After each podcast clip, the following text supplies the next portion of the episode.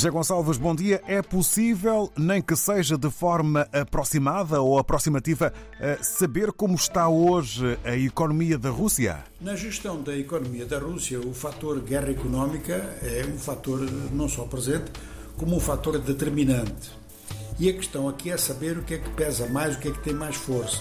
Se são os fundos existentes na própria Rússia, fundos de tesouro, fundos de poupança e reservas governamentais, ou se são as sanções externas.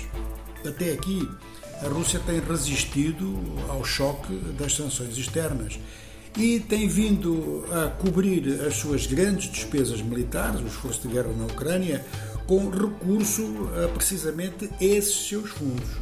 Provavelmente, e esta é uma informação da Bloomberg, mas que já tínhamos ouvido várias vezes, provavelmente metade dos montantes desses fundos russos, que são portanto poderosos, estão a ser aplicados na compensação das despesas na guerra da Ucrânia. Ou seja, que no curto prazo isto tem dado resultado e no curto prazo, a Rússia tem vindo a resistir ao choque externo em termos económicos e em termos financeiros. É claro que os resultados de tudo isto não podem ser vistos só numa batalha, nem mesmo num confronto de dois anos. A questão é saber se esta guerra vai durar mais tempo ou se ela está prestes a acabar. Se ela estiver prestes a acabar, se houver uma, uma resolução, e neste momento, no Fórum Económico Mundial em Davos, há uma busca assim um pouco frenética por um acordo de paz, por uma proposta de paz que seja segura, efetiva e realista.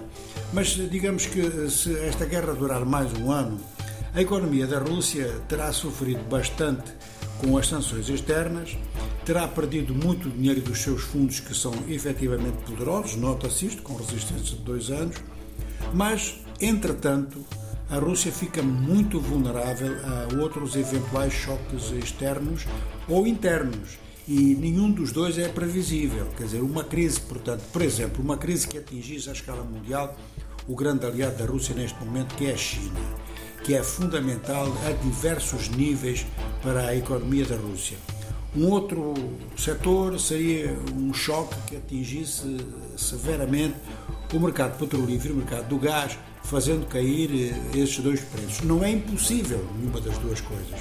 De maneira que esta vitória da Rússia, eh, parcial e no imediato, em termos de que os seus fundos têm vindo a cobrir o choque negativo que lhe vem das sanções, isto não é eterno, isto demora bastante tempo.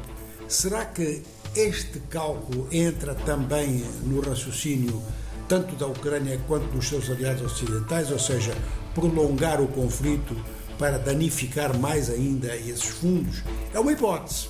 De maneira que a guerra da Ucrânia também se decide neste plano. E até aqui a Rússia e, sobretudo, o seu Banco Central têm vindo a fazer uma gestão muito bem informada. A questão agora é saber se esta boa informação e esta capacidade demonstrada até aqui pode vir a resistir a duas coisas: o prolongamento da guerra, por um lado, e o surgimento daqueles fatores imponderáveis que há em todas as economias e que, com metade dos fundos já gastos, se a informação for verdadeira, a economia da Rússia ficaria, nesse caso, numa posição muito vulnerável. À volta com a economia da guerra, assim é a economia também na Rússia. Com José Gonçalves.